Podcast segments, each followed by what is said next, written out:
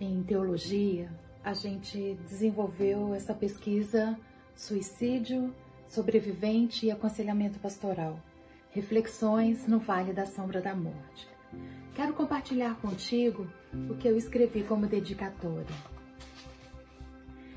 Nesses dias, aprendi que o suicida precisa morrer para falar e que as experiências que não puderam ser compartilhadas por dificuldades relacionais ou tabus ficaram partilhadas com a morte. É um lamento profundo tê-lo descoberto tão tarde. Historicamente foram construídos muitos mitos acerca do suicídio.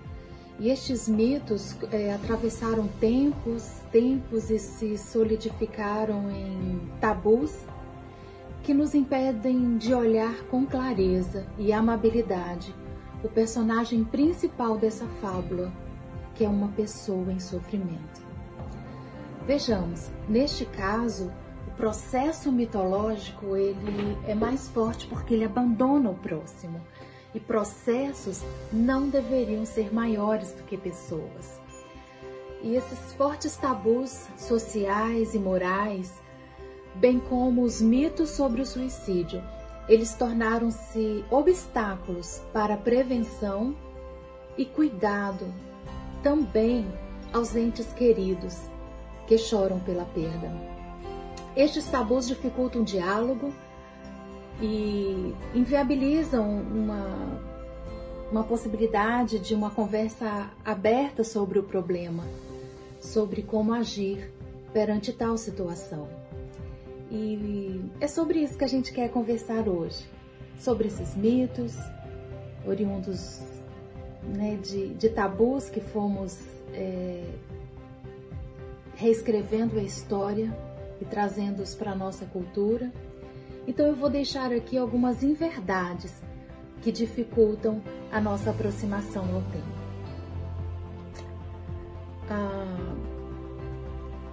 Primeiro deles é um ledo engano acreditar que aquelas, aqueles que ameaçam suicidar-se nunca o farão. Eu vou repetir. É um ledo engano acreditar que aqueles que ameaçam suicidar-se nunca o farão.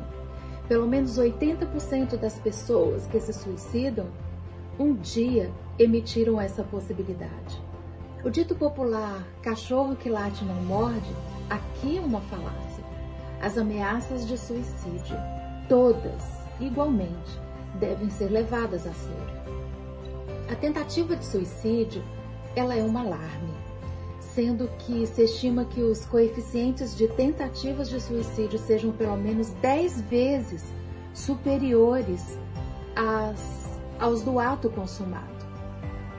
Ah, em 2000 e 2002, alguma coisa assim, foi se pensado de 5 a 8, de, de 6 a 20 tentativas de suicídio é, para um, um, ato consumado. Ah, portanto, uma tentativa ela pode ser uma válvula promotora para a efetiva prevenção, onde poderão abrir-se sem restrições para buscar ajuda, vencer os tabus e encontrar uma saída. Talvez você esteja perguntando por que ela está me dizendo acerca disso, acerca de uma tentativa. Porque muitas vezes a família, os próximos, ah, se desesperam achando que tudo está acabado. Mas a tentativa pode ser revertida em o start de uma cura.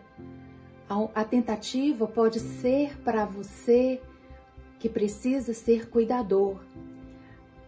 A, o diagnóstico de que se não houver uma intervenção, continuarão tentativas e eventualmente pode vir a acontecer.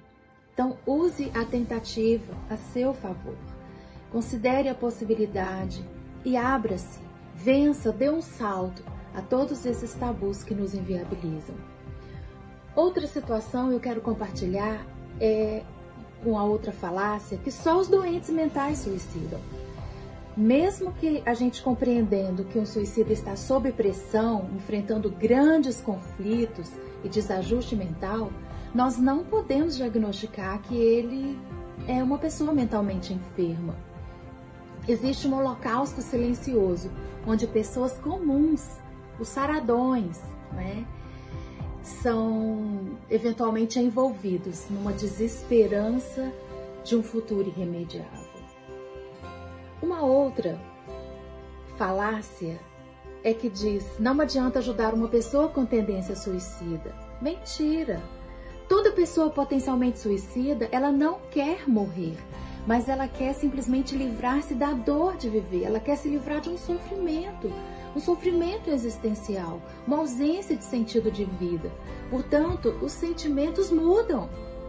E com as circunstâncias, né, ela, as pessoas podem esses eventos, né, que, que são causadores do desespero, né, eles podem ser dissipados, eles podem ser alterados, eles podem ser resolvidos.